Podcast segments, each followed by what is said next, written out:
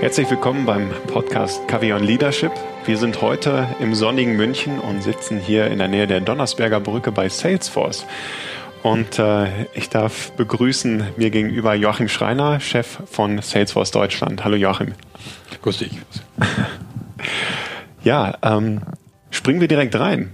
Was machst du genau als Salesforce Deutschland-Chef?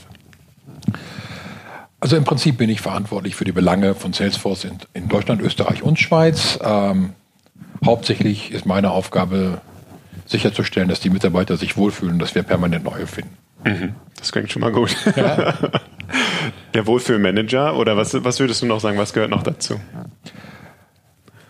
Das Thema ist nicht nur Wohlfühlen. Ja, das ist, wir werden nachher noch über Kultur reden. Das mhm ist ein wichtiges Thema hier, weil wir wirklich davon überzeugt sind, dass unsere Firmenkultur ausschlaggebend ist für unseren Erfolg. Mhm. Ähm, und wir leben eine Familienkultur, wir kommen nachher nochmal drauf zurück. Und Familie mhm. heißt nicht immer Wohlfühlen. Ja? Mhm. Also ich habe selber vier Kinder und ich bin als, als oh. Kind von in einer Familie von fünf groß geworden. Ja? Da gibt es Streit, da gibt es Diskussionen und das muss auch dann ausdiskutiert werden. Mhm. Ich glaube, es ist vielmehr diese, diese Transparenz schaffen, die Ehrlichkeit schaffen, die Offenheit schaffen, mit, mit Feedback umzugehen. Mhm ähm, eine Vision zu haben, wo dieses Unternehmen hingeht. Ähm, ja. Als ich vor zwölf Jahren angefangen habe, da haben wir gesagt, wir bauen jetzt erstmal Salesforce in Germany. Das heißt, wir kopieren möglichst viel aus San Francisco und bauen hier das Gleiche auf, ohne den typischen deutschen Ansatz. Mhm. Das geht hier nicht und das geht, äh, geht schon mal gar nicht und wir müssen alles anders machen, sondern wirklich, ja. wenn das in den USA erfolgreich ist, warum nicht hier? Mhm.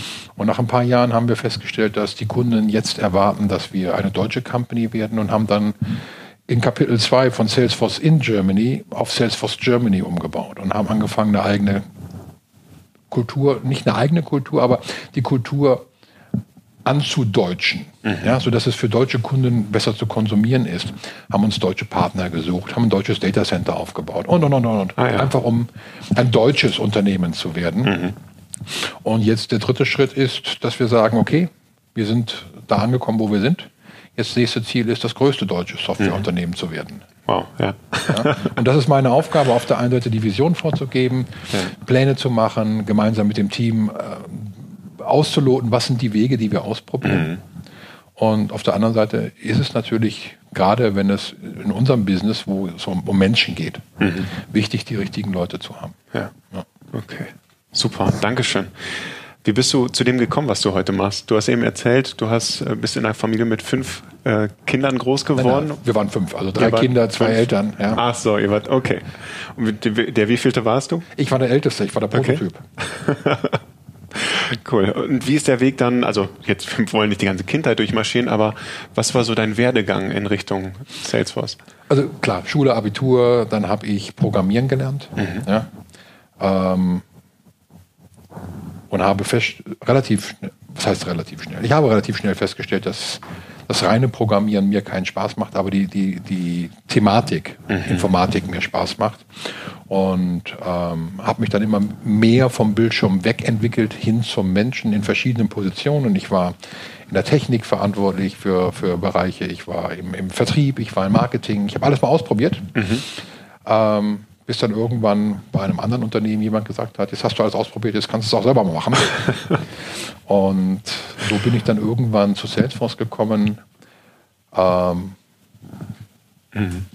Es war einfach Zeit bei einem Unternehmen, wo ich war, ähm, wieder einen Job zu finden, wo ich sage, da gehe ich gerne hin, da habe ich Spaß Aha. und ich habe eine Herausforderung. Und ich habe auch hier gesagt, bei der Einstellung, ich werde an dem Tag gehen, wo ich nicht was Neues gelernt habe oder nicht gelacht habe. Mhm. Das sind so die Dinge, die für mich wichtig sind. Ich will was ja. lernen, ich will Spaß haben.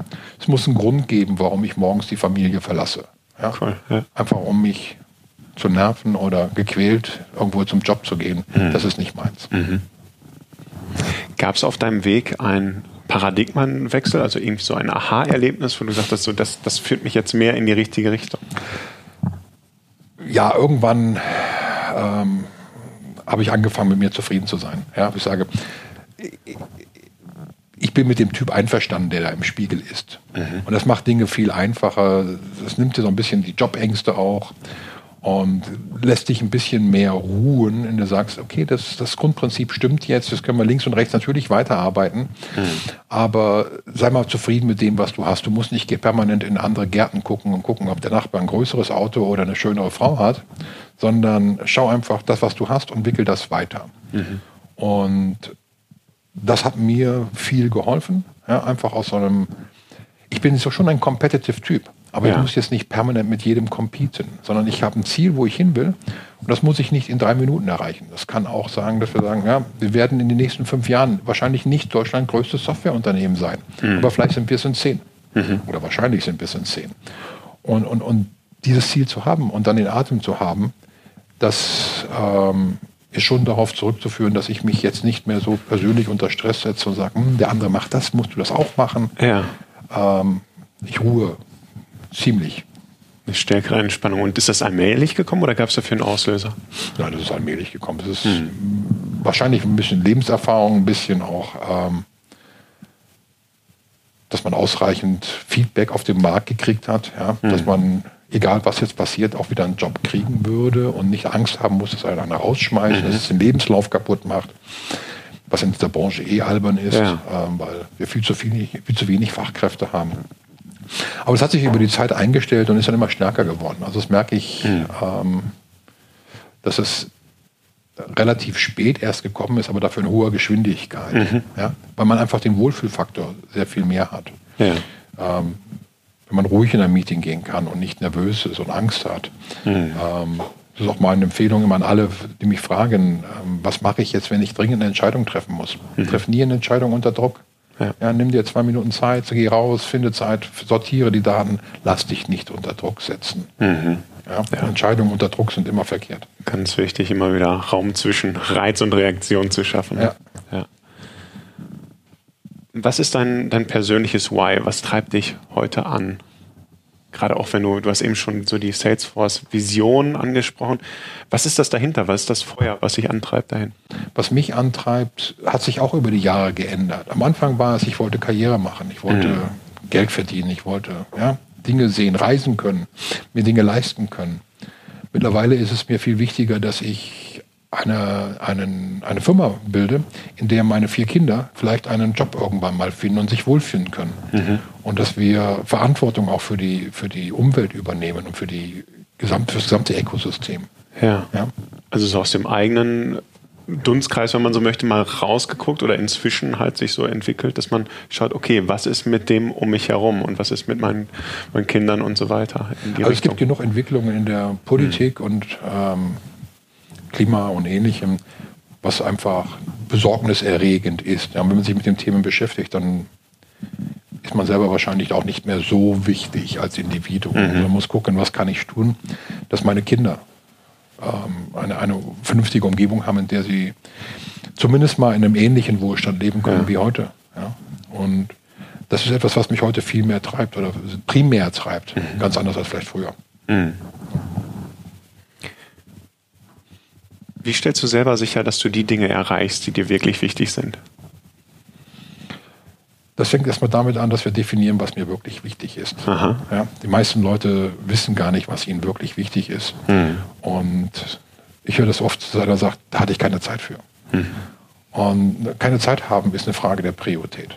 Wenn es mir wichtig ist, habe ich Zeit. Weil die Zeit ja. ist gegeben, 24 Stunden am Tag für jeden gleich. Mhm. Das, was mir wirklich wichtig ist, mache ich. Das Erste, was wichtig ist, um festzustellen, was einem wichtig ist, ist es niederzuschreiben und sagen, das sind meine Prioritäten, das ist mein Fokus.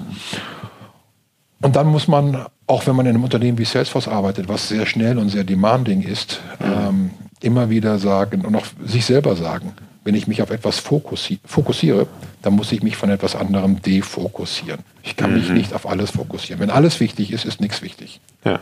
ja?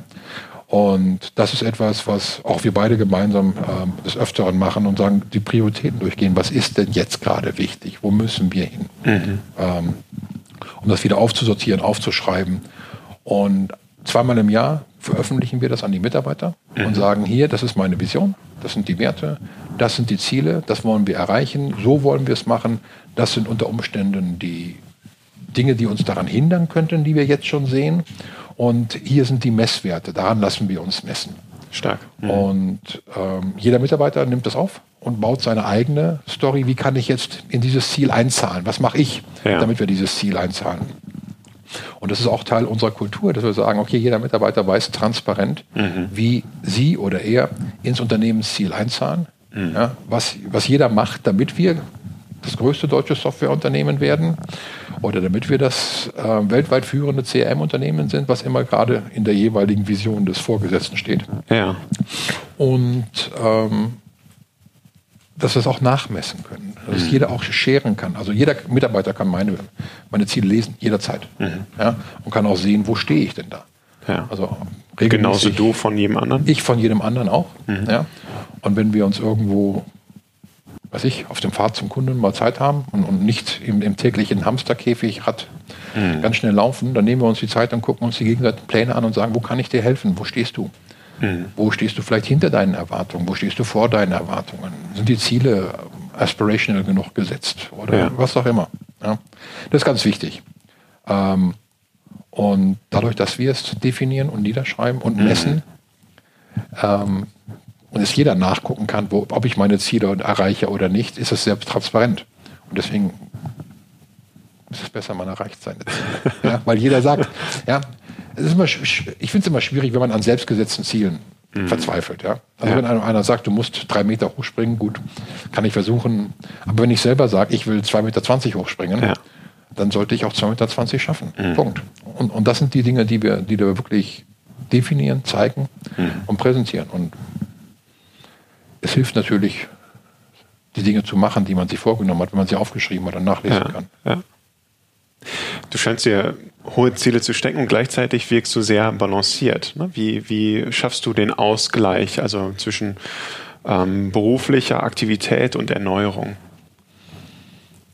Das mit Erneuerung ist in meinem Alter mal ganz schwierig. Ja? Die Körperzellen erneuern sich nicht mehr so schnell, wie ich das gerne möchte.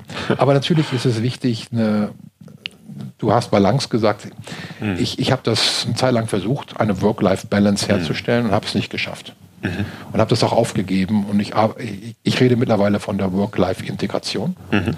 weil ich für mich einfach sage, ich möchte zu jedem Zeitpunkt entscheiden können, ob ich jetzt gerade was Privates tue oder was Dienstliches. Ja. ja ich möchte hier vom Job aus meine Grillparty am Wochenende organisieren, die Freunde anrufen und sagen, ja, kommt ihr und bringt ihr Bier mit oder was mhm. er macht versus ich auf der gleichen Grillparty, wenn, wenn jemand anruft, sagen kann, nee, machen wir oder machen wir nicht. Ja, also, und insofern habe ich für mich ein, ein, ein, ein, eine, eine Integration entwickelt, die sagt, ich stehe morgens sehr früh auf, bevor alle in der Familie aufstehen. Ja. Ähm, habe da eine halbe, gute halbe Stunde für mich alleine. In dem sortiere ich mich, in dem sortiere ich auch, was über Nacht aus über dem Teich an Informationen alles so rüber geschwommen ist. Mhm. Und dann verbringen wir eine gute Stunde mit der Familie, frühstücken gemeinsam, machen die Kinder fertig für die Schule, bis ich dann zum Job gehe, versuche abends zum Abendessen wieder da zu sein, gemeinsam mit den Kindern zu essen und mit meiner Frau natürlich mhm. ähm, ins Bett zu bringen. Ja. Und dann kann es sein, dass ich nochmal was mache oder auch nicht, je nachdem, was ansteht. Aber ich habe mir schon ähm, die Möglichkeit geschaffen, ähm, jederzeit, mhm. in, sowohl privat als auch dienstlich zu agieren. Ja. Mhm. Und wenn meine Frau irgendwann anruft und sagt, ja, gestern wollte ich eigentlich was anderes machen, meine Frau hat angerufen, Mensch, du hast da einen Fehler gemacht, du musst da mal schnell hin, dann finde ich die Zeit. Mhm. Ja. Ähm, und ich glaube, dass, dass das Thema ausgeglichen wirken und hohe Ziele setzen ist nicht konträr. Nee. Ich glaube, es hilft mir, mhm. äh, nicht in Stress zu verfallen und Hektik zu verfallen. Ja. Ähm, zu sagen, Marathonlauf muss ich nicht auf den ersten 100 Metern gewinnen. Ja. ja, genau. Vor allen Dingen, wenn die Ziele klar sind und man sich dann im Jahr immer wieder auch neu ausrichtet, dann habe ich ja diese Langstrecke vor Augen. Ne? Und dann tue ich genau die Dinge nach Wichtigkeit, aber nicht nach Dringlichkeit. Also das ist so das ganz wesentlich, weil viele sich halt durch dieses alles scheint dringend und damit wichtig, ne? da, da passiert ja neuronal einfach bei uns, sind wir dann im Stammhirn und dann ist es wieder Säbelzahntiger und dann machen wir einfach alles, was reinkommt oder der Chef kommt rein, schmeißt eine neue, Aufgabe auf den Tisch und dann wird das gemacht, weil es plötzlich wichtig erscheint. Ne? Und durch diese klare Fokussierung auf Prioritäten und dass man damit auch das gesamte Unternehmen, ne, dass jeder sich daran orientiert, was ist mein Beitrag, klare klare, klare Fokuspunkte hat für jeden Einzelnen, um das, was wirklich zählt, zu erreichen. Das ist ganz wesentlich, um da auch eine innere Ruhe überhaupt haben zu können. Ne? Aber deswegen, also ich bin bei dir, es ist nicht konträr. Das, das reden, da reden viele drüber, ähm, vergessen aber, was ich vorhin gesagt habe. Sich auf etwas Neues zu fokussieren, heißt sich von etwas Altem zu mhm. defokussieren. Ja. ja. Und ich sehe viele, viele Kollegen in anderen Firmen, mhm. die schnell dabei sind, einen neuen Trend, einen neuen Fokus zu setzen, eine neue Aufgabe zu geben, ja. aber vergessen dann auch ein Stück weit Verantwortung von den Schultern wieder runterzunehmen, mhm. weil der Tag hat, wie gesagt, 24 Stunden. Genau. Das ja. ändern wir nicht mehr. Ja, wenn ein neues Hemd in den Schrank kommt, muss ein altes gehen.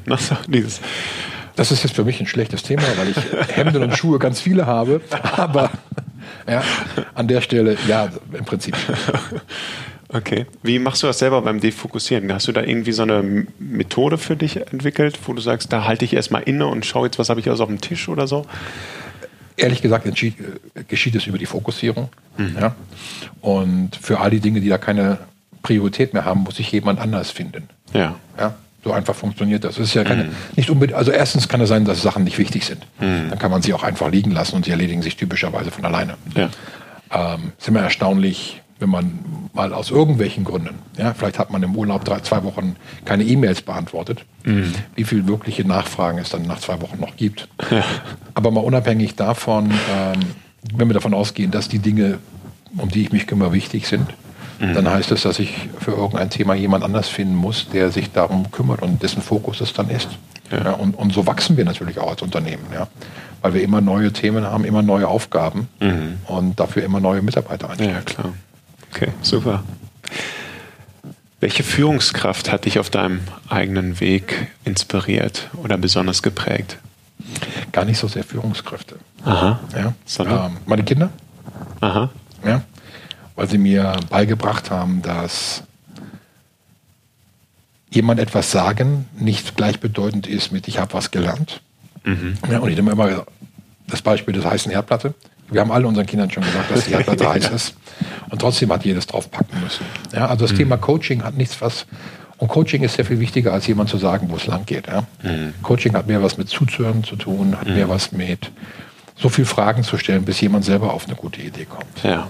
ja? Ähm, deswegen, es gab sicher Führungskräfte, die mich inspiriert haben. Ähm, fairerweise muss ich sagen, beides sind Frauen gewesen. Mhm. Ja? Ähm, die eine, weil sie einen Job angenommen hat, der eigentlich ihrer Vorbildung nicht passend war. Ja, keiner hat verstanden, warum sie sich auf diesen Job beworben hat, warum sie ihn gekriegt hat. Aber sie hat einfach gezeigt, dass man aus einer ganz anderen Perspektive diesen Job auch attraktiv machen kann, wenn man ihn aus einer ganz anderen Perspektive sieht und die Aufgaben ganz anders bewertet. Und die andere war eine Frau, die sehr, sehr Zahlen ähm, nativ war. Mhm. Und die hat mich gelernt, mit Zahlen und, und, und Situationen sehr schnell umzugehen. Ah, okay. Also schnell robuste Entscheidungen auf der Grundlage zu treffen. Ja. Aha. Die, die erste von beiden, was war das für eine Rolle, die sie da eingenommen hat? Das ist sehr im Detail, aber das ah, ist jemand, ähm, der aus einer mehr aus der Organisation kam und dann in der Programmierung eine, eine Rolle übernommen mhm. hat. Okay. Ähm, und selber noch nie programmiert hat. Ach, spannend. Ja. Und dann on the job selber beigebracht? Oder? Nein, nein, sie hat das auch gesagt, ich muss als Vorgesetzte nicht programmieren. So. Ich habe euch, ihr könnt programmieren. Ja. Meine Aufgabe ist, euch zu entwickeln, die Abteilung zu entwickeln. Ja. ja. Das Programmieren will ich ja gar nicht kontrollieren. Ich will ja nicht hinter eurem Rücken stehen und kontrollieren. Mhm. Ja, ich gehe davon aus, dass ihr gut programmieren könnt. Ja, ja, ganz wichtig, ne? Also weil viele Führungskräfte ja auch so dieses Mindset haben, ich muss dann, wenn ich selber zur Führungskraft werde, bin ich ja oft irgendwie einer der besten Beitragenden gewesen. Und dann will ich immer noch beitragen, aber eigentlich muss ich jetzt die Ergebnisse über meine Leute erreichen. Und dieses, dieses es, es ist, das ist, glaube ich, das etwas, was jeder Führungskraft schwerfällt, ähm, irgendwann einzugestehen, dass es andere Wege zum Erfolg gibt als den eigenen. Mhm. Ja? das habe ich, hab ich auch in meiner Karriere gesehen. Am Anfang habe ich versucht, Klone zu zeugen. Mhm. Ja? Und das ist aber ziemlich langweilig, wenn man hinterher nur mit Klonen sitzt und vor allen Dingen auch gar nicht erfolgreich, mhm. weil die Diversity fehlt, die verschiedenen Sichten auf die Themen mhm. fehlen. Heute versuche ich möglichst diverse Leute um mich herum zu bringen, die Themen aus unterschiedlichsten Sichten beleuchten, bevor wir eine Entscheidung geben. Mhm. Ich habe immer gesagt, ähm, Risiko, meine Definition von Risiko ist die Menge von Informationen, die ich nicht habe, wenn ich eine Entscheidung treffen muss. Mhm. Und je mehr Leute aus verschiedenen Sichten, aus verschiedenen Kulturen, aus ähm, ja, ja. verschiedenen Altersgruppen mir Informationen zu einem Thema geben, umso geringer ist mein Risiko, eine Fehlentscheidung zu treffen. Ja, absolut. Ja? Je mehr Klone ich erzeuge und es gibt nur meinen Weg, ja. umso höher ist die Wahrscheinlichkeit, dass wir fehlen. Mhm. Ja, ja, genau, das Prinzip der Multiperspektivität. Ne? Ich kann das, das äh, Problem oder die Lösung von verschiedenen Seiten beleuchten und dadurch robustere Entscheidungen treffen. Ja. ja. Total wertvoll. Und äh, was du auch sagst, ist wichtig, ne? dieses Heraussuchen auch, also die andere Meinung auch aktiv suchen und nicht einfach, na, ich muss das jetzt selber entscheiden, sondern ich, ich suche die andere Sichtweise. Das, das Suchen alleine reicht ein. nicht. Es muss gefördert werden. Ja? Ja. Wenn man in ein typisches Meeting geht, dann sitzen dort zehn Leute. Mhm. Drei Alpha-Tierchen reden die ganze Zeit. Mhm. Sechs sagen gar nichts und einer kommt am Ende oder ein Nee, sagen, ich habe da aber noch einen. Ja. So läuft ein typisches Meeting ab. Das heißt aber, dass ich von sechs Leuten gar nichts gehört habe und sechs verschiedene Sichten gar nicht verstehen kann und gar nicht mit einbeziehen kann. Mhm.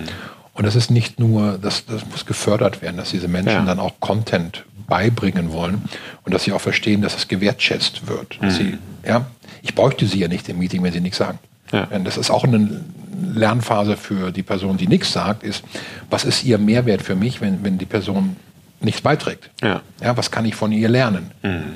Absolut. Nienta. Ja. ja. Also insofern ist das ein Fordern, aber auch ein Fördern, dass Leute aktiv Content ähm, in einer Diskussion beiführen. Mhm. Super. Nach welchen Führungsprinzipien arbeitet ihr bei Salesforce? Habt ihr da dediziert Führungsprinzipien ausgeschrieben? Wir haben mit Sicherheit dediziert Führungsprinzipien, ähm, aber ich glaube, oberhalb der Führungsprinzipien steht erstmal unsere Kultur. Ich habe mhm. vorhin schon mal über die Kultur gesprochen, mhm. ich habe gesagt Familienkultur. Ja. Sie heißt auch Familienkultur. Es gibt im Hawaiianischen ein Wort für Familie, das heißt Ohana. Mhm. Und so heißt unsere Kultur auch. Und ähm, der Unterschied zwischen dem, was wir hier als deutsche Familie verstehen, Mutter, Vater, Kinder, Onkel, Tante, Oma, ähm, in, im Hawaiianischen ist Ohana das gesamte Ökosystem, was mich betrifft. Mhm. Meine Freunde, meine Partner, die Umwelt. Ähm, und das ist die Kultur, die wir hier prägen und das ist auch die Kultur, die wir als Führungskräfte prägen, dass wir wie in einer Familie miteinander umgehen. Und ich habe am Anfang schon mal gesagt, in einer Familie muss es nicht immer Friede, Freude, Eierkuchen sein. Mhm. Da scheppert es schon mal, da gibt es unterschiedliche Meinungen und da gibt es, da muss man Kompromisse finden und da muss man auch verstehen, welche Konsequenzen ein Fehlverhalten hat. Und das ist mhm. bei uns genauso. Es gibt eine klare, transparente Art und Weise, das zu kommunizieren. Aber keiner braucht sich darüber beschweren, dass sie oder er es nicht gewusst hätte. Diese, diese, diese Klarheit, diese Transparenz muss da sein. Wenn wir uns unsere Unternehmenswerte angucken, die zur Kultur Ohana gehören, dann ist an erster Stelle Vertrauen, Trust. Mhm. Mhm. Vertrauen steht bei uns über allem. Und ich kann Vertrauen nicht erzeugen, wenn ich unehrlich bin, mhm. wenn ich Themen verheimliche, wenn ich nicht komplett transparent bin. Ähm, deswegen Nummer eins ist Trust. Nummer zwei ist, wir sind hier, um für unsere Kunden Erfolg zu produzieren. Ja, wir, wir sind kein gemeinnütziges mhm. Unternehmen, jedenfalls der .com-Part nicht, der ja. .org-Part sehr wohl. Äh, aber der .com-Teil ist ein kommerzieller Teil und der ist dafür da, unsere Kunden erfolgreich zu machen. Das ist das zweite Wert. Stelle alles in, in Sicht des Kunden. Wir sind kundenfokussiert, wir sind kundenzentriert, wir wollen dem Kunden helfen. Mhm. Ähm, der dritte Wert ist Innovation. Wir stehen für Innovation. Wir sind mehrfach als innovativstes Unternehmen der Welt ausgezeichnet worden von Forbes. Das ist ein Wert, den wir prägen. Wir wollen innovativ sein, wir wollen neue Wege gehen. Wir fördern neue Wege. Mhm. Ähm, wir, wir fördern auch Fehlentscheidungen in Form von, hast du eine Entscheidung aus gutem Businessgrund getroffen? Ja. Dann red drüber. Gerade wenn es falsch war, red drüber, damit den gleichen Fehler nicht andere auch noch machen. Red öffentlich drüber. Es ist gut so. Mhm. Wir haben einen neuen Weg posier, äh, äh, probiert. Wir haben Wachstumspläne in einer Geschwindigkeit, wie noch kein anderes Unternehmen in unserer Industrie gewachsen ist. Mhm. Das heißt, wir müssen neue Wege ausprobieren. Wenn wir nur die gleichen Wege gehen, die andere vor uns gegangen sind, können wir auch nicht schneller wachsen als andere vor uns. Mhm. Und wenn man neue Wege geht, macht man per Definition Fehler. Ja? Ich glaube sowieso, wer keine Fehler macht, der arbeitet nicht. Mhm. Ähm, und ich bin immer froh an jedem Tag, wo ich weniger als zehn Fehler gemacht habe. Aber dazu gehört auch die offene, transparente Kommunikation, dass die ja. Mitarbeiter mir dann auch sagen, wenn ich was verkehrt gemacht habe. Ja. ja. Und diese Kommunikation und diese Feedback-Kultur muss in beide Richtungen gehen. Mhm. Und deswegen ist der vierte Wert einfach Equality. Mhm. Ja, es gibt hier nicht Sondervorzüge für den Chef. Ja? Ja. Ich sitze nicht im obersten Etage, weil das schönste Aussicht ist, sondern das ist die Etage für unsere Kunden. Mhm. Und die Etage darunter ist für unsere Mitarbeiter im Kollaborationsbereich. Ich sitze mhm. genau in der Mitte des Gebäudes. Ähm, es gibt keinen privaten Parkplatz, kein privates Büro. Ich habe noch nicht mal mehr ein Büro. Mhm. Ja, ich sitze genauso im Großraumbüro wie alle anderen, ähm, weil ich das genieße, weil ich, die, die, weil ich Teil des Teams bin. Mhm. Ähm, egal ob Mann, Frau, egal ob, ob, ob welche Hautfarbe oder ja, Religion. Wir brauchen alle diese unterschiedlichen Einflüsse, mhm. um möglichst gute Entscheidungen zu treffen, möglichst risikoarme Entscheidungen zu treffen, von möglichst vielen Seiten beeinflusst, um zu sagen, das ist das, Entschuldigung, mhm. das ist das ähm, Richtige für uns zu tun, der nächste Schritt. Und das spielt das zusammen, dass wir sagen, Vertrauen schaffen, Kunden im Fokus haben, Innovation bauen. Und die Mitarbeiter bei Salesforce sind alle gleich. Equal mhm. Chance, Equal Opportunity, Equal Pay. Mhm. Ja? Ähm, Diversity. Ja, wir, wir, gehen hier mit den Teams raus und auch ich raus auf den Christopher Street Day und kämpfen für die Rechte von Minorities. Und nicht nur Stark. am Christopher Street. Day. Ja, wir haben hier auch ein Programm, wo wir Flüchtlinge mentoren, wo wir einfach sagen, Integration und Education sind mhm. zwei Dinge, die wir mit unserer Software und mit unseren Menschen sehr einfach unterstützen können. Und da müssen wir Vorbild sein. Und genauso ist eine Inclusiveness, also die Leute dazu zu, zu bringen, mit mir zu reden. Mhm. Ja? Ähm, Umgebung zu schaffen, dass Menschen reden wollen. Wenn ich hinter meinem verschlossenen Büro sitze, ist das nicht einfach für die Menschen, mit mir zu reden. Also versuche ich bodenstämmig zwischen allen anderen zu sitzen, zu stehen um den Kontakt zu ermöglichen. Wir wechseln regelmäßig die Etage, damit auf jeder Etage mal ja, die Möglichkeit war, mich beim Kaffee zu treffen und, und, und zu reden. Genauso wie es für mich wichtig ist, mit jedem Mitarbeiter mal zu sprechen und sagen, was gibt es denn eigentlich, was stört dich, ähm, ja. wo kann ich helfen? Und das sind ganz wichtige Themen unserer Kultur, mhm. die einfach dieses, dieses Spaß gehen auch. Wir gehen hier gerne hin. Ja? Und so viel zum Thema Kultur bei uns. Ja? Eine lange Antwort auf eine kurze ja, Frage. Nein, danke. Das äh, hat einen tollen Einblick gegeben. Und gerade dieses Thema Vertrauen und wie ihr das schafft über die Transparenz und diese zwei Wege Feedback, ähm, finde ich total spannend. Wie, wie macht ihr das ganz praktisch, diese Transparenz untereinander herzustellen? Also technologisch oder räumlich? Wie, wie schafft ihr das? Sowohl als auch. Also äh, Real Estate, also Gebäude, ist ein wichtiger Teil unserer Kultur. Mhm. Ja? Also du bist jetzt gerade hier bei uns im Büro, du siehst, dass wir die Ohana ernst nehmen. Wenn mhm. hier Pflanzen sind, sind das echte Pflanzen. Mhm. Wenn hier Bilder an der Wand sind, sind das Bilder von unseren Familienmitgliedern. Mhm. Ja? Wenn du irgendwo Holz siehst, ist es echtes Holz, es ist wiederverwertbar, es ist, es ist nachwachsbar. Das Gebäude ist im Prinzip klimaneutral. Mhm. Ähm, das sind alles Dinge, die, die uns hier ganz, ganz wichtig sind, dass alles zusammenspielt. Ja? Ähm, wahrscheinlich ist Salesforce auch der Arbeitgeber, von dem die meisten Headhunter gerne Mitarbeiter abwerben würden. Mhm. Wahrscheinlich kriegen sie sogar einen Bonus dafür. Wir wollen aber keine Mitarbeiter verlieren, wir wollen sie ja zugewinnen. Das heißt, ja. Oh, oh, wir müssen immer schauen, dass die Mitarbeiter sich hier wohler fühlen, dass sie gerne herkommen. Mhm. Ja? Und gerne mit uns zusammen in der, in der Gruppe arbeiten. Und deswegen ist es auf der einen Seite Kultur, auf der anderen Seite natürlich auch systemtechnisch unterstützt.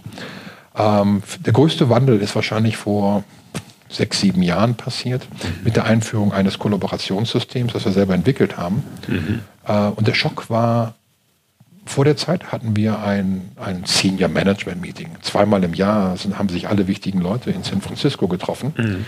Und die ganze äh, Organisation hat sich gefragt, was machen diese wichtigen Menschen da in einem verschlossenen Raum irgendwo in Kalifornien?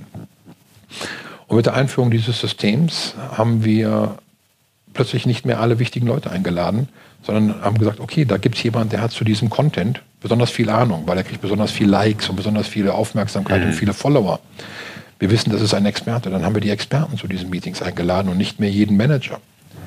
Ähm, was natürlich ein Schock für die Manager war, dass sie nicht mehr zu diesen Meetings waren, ja. sondern Fachleute jetzt eingeladen wurden.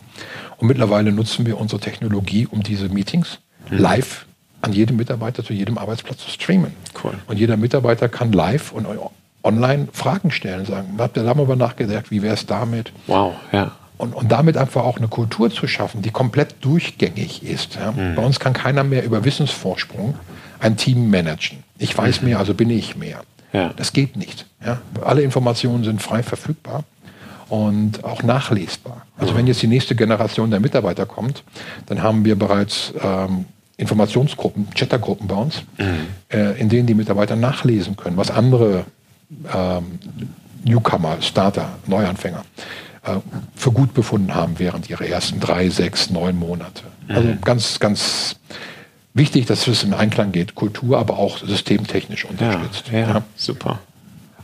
So, so, einfache Dinge wie eine Feedback-App. Ja. Mhm. Dass die Leute, wenn sie nicht, noch nicht da sind, dass sie persönlich Feedback geben möchten, dass sie über eine, eine App ähm, entweder bekannt oder auch äh, anonym Feedback geben können. Mhm. Und, und, und. Wir haben das Intranet abgeschafft ja, und haben einen Concierge-Service anhand des Vorbilds eines Hotels. Der Mitarbeiter kann jetzt an seinem Mobile einen Concierge fragen, was sind, ja, keine Ahnung, was wir gerade braucht.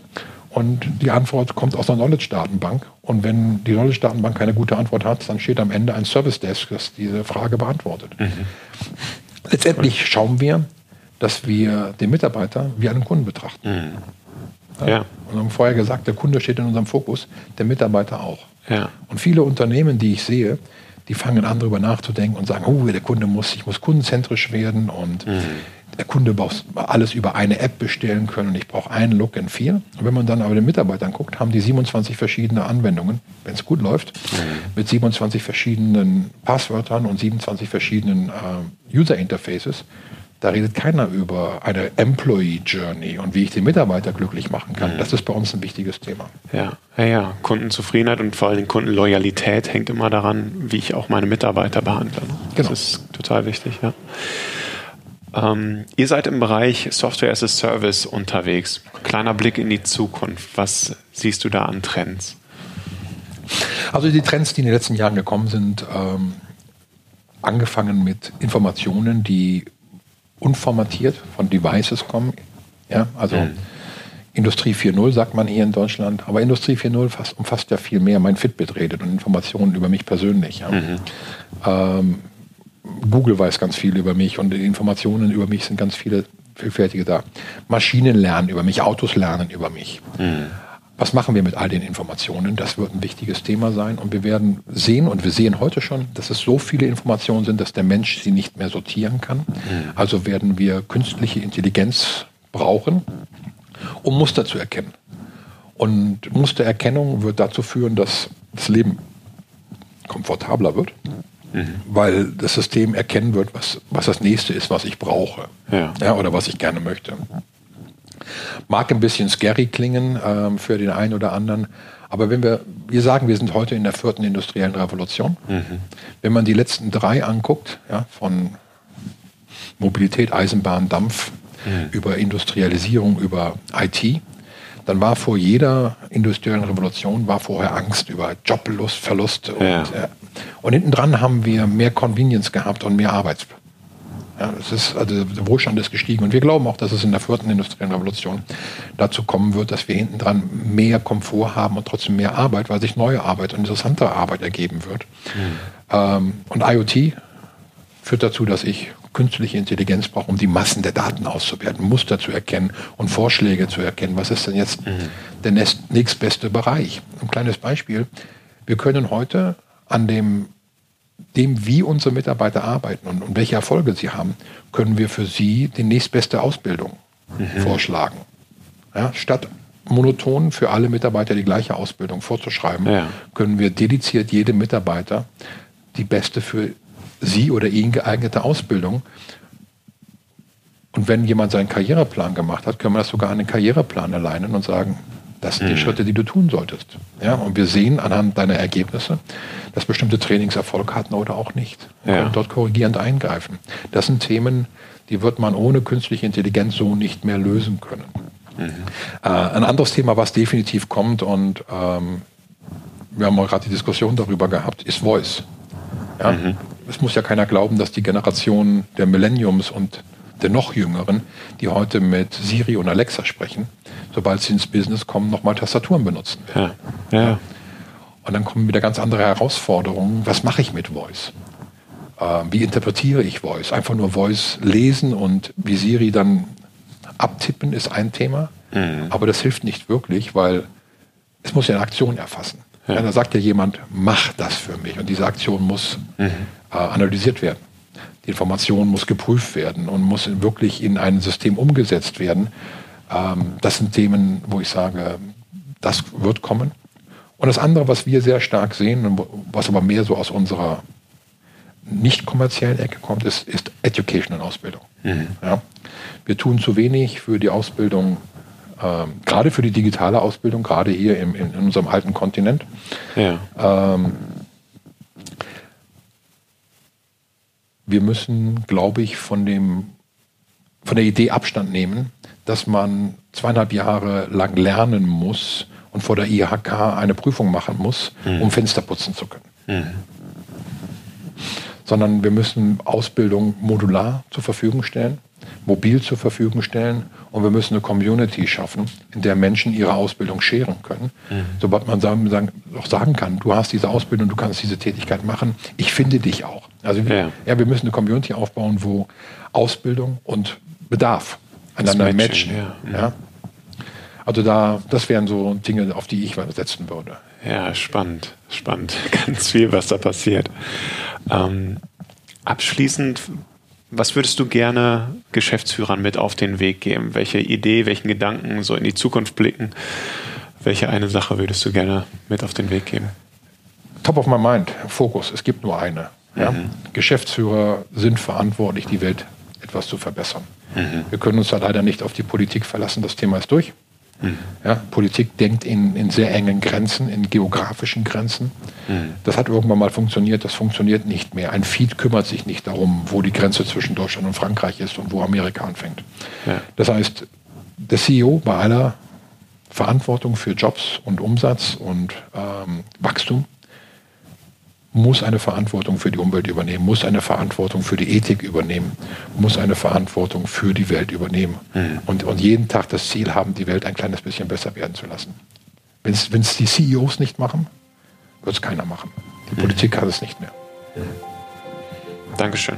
Danke für die abschließenden Worte. Vielen, Danke vielen Dank für deine Zeit, Joachim. Und alles Gute weiterhin euch bei Salesforce. Danke dir. Bis dahin. Bis dann. Ciao. Tschüss.